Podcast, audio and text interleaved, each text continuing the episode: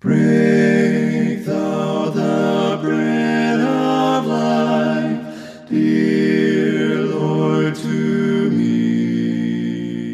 Welcome to the daily Bible reading podcast by the North End Church of Christ in Ashland, Ohio. We'll take a chronological approach to reading the Bible, one chapter at a time. My name is Matt DeVore. Let's start reading from God's Word. Genesis chapter 29 from the World English Bible. Then Jacob went on his journey and came to the land of the children of the east. He looked and saw a well in the field, and saw three flocks of sheep lying there by it. For out of that well they watered the flocks. The stone on the well's mouth was large. There all the flocks were gathered. They rolled the stone from the well's mouth and watered the sheep, and put the stone back on the well's mouth in its place. Jacob said to them, My relatives, where are you from? They said, We are from Haran. He said to them, Do you know Laban, the son of Nahor? They said, We know him. He said to them, Is it well with him? They said, It is well. See, Rachel, his daughter, is coming with the sheep.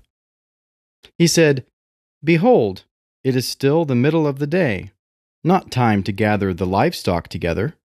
Water the sheep, and go and feed them. They said, We can't until all the flocks are gathered together, and they roll the stone from the well's mouth. Then we will water the sheep. While he was yet speaking with them, Rachel came with her father's sheep, for she kept them.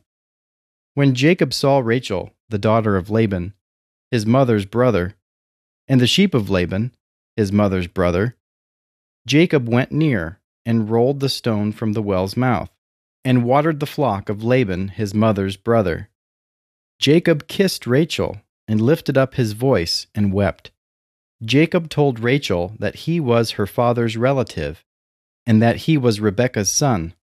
She ran and told her father. When Laban heard the news of Jacob, his sister's son, he ran to meet Jacob, and embraced him, and kissed him, and brought him to his house. Jacob told Laban all these things. Laban said to him, Surely you are my bone and my flesh. Jacob stayed with him for a month. Laban said to Jacob, Because you are my relative, should you therefore serve me for nothing? Tell me, what will your wages be? Laban had two daughters. The name of the elder was Leah, and the name of the younger was Rachel. Leah's eyes were weak, but Rachel was beautiful in form and attractive. Jacob loved Rachel.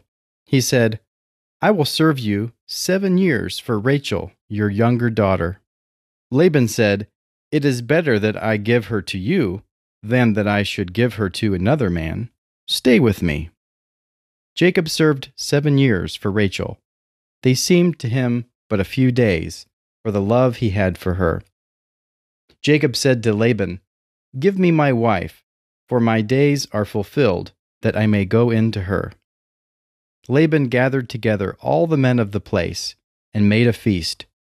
In the evening he took Leah his daughter, and brought her to Jacob. He went into her. Laban gave Zilpah his servant to his daughter Leah for a servant. In the morning, behold, it was Leah. He said to Laban, What is this you have done to me? Didn't I serve with you for Rachel? Why then have you deceived me? Laban said, It is not done so in our place, to give the younger before the firstborn. Fulfill the week of this one, and we will give you the other also for the service which you will serve with me for seven more years. Jacob did so, and fulfilled her week. He gave him Rachel his daughter as wife. Laban gave Bilhah his servant to his daughter Rachel to be her servant. He went in to Rachel, and he loved also Rachel more than Leah, and served with him seven more years. Yahweh saw that Leah was hated, and he opened her womb but Rachel was barren. Leah conceived and bore a son, and she named him Reuben, for she said, Because Yahweh has looked at my affliction, for now my husband will love me. She conceived again, and bore a son, and said, Because Yahweh has heard that I am hated, he has therefore given me this son also. She named him Simeon. She conceived again, and bore a son. She said, Now this time my husband will be joined to me, because I have borne him three sons. Therefore his name was called Levi. She conceived again and bore a son. She said, This time I will praise Yahweh. Therefore she named him Judah. Then she stopped bearing. Thank you for listening to the daily Bible reading podcast by the North End Church of Christ in Ashland, Ohio. For more information or to contact us, please go to our website at churchofchristashland.org. May God bless you as you grow in the grace and knowledge of our Lord and Savior Jesus Christ.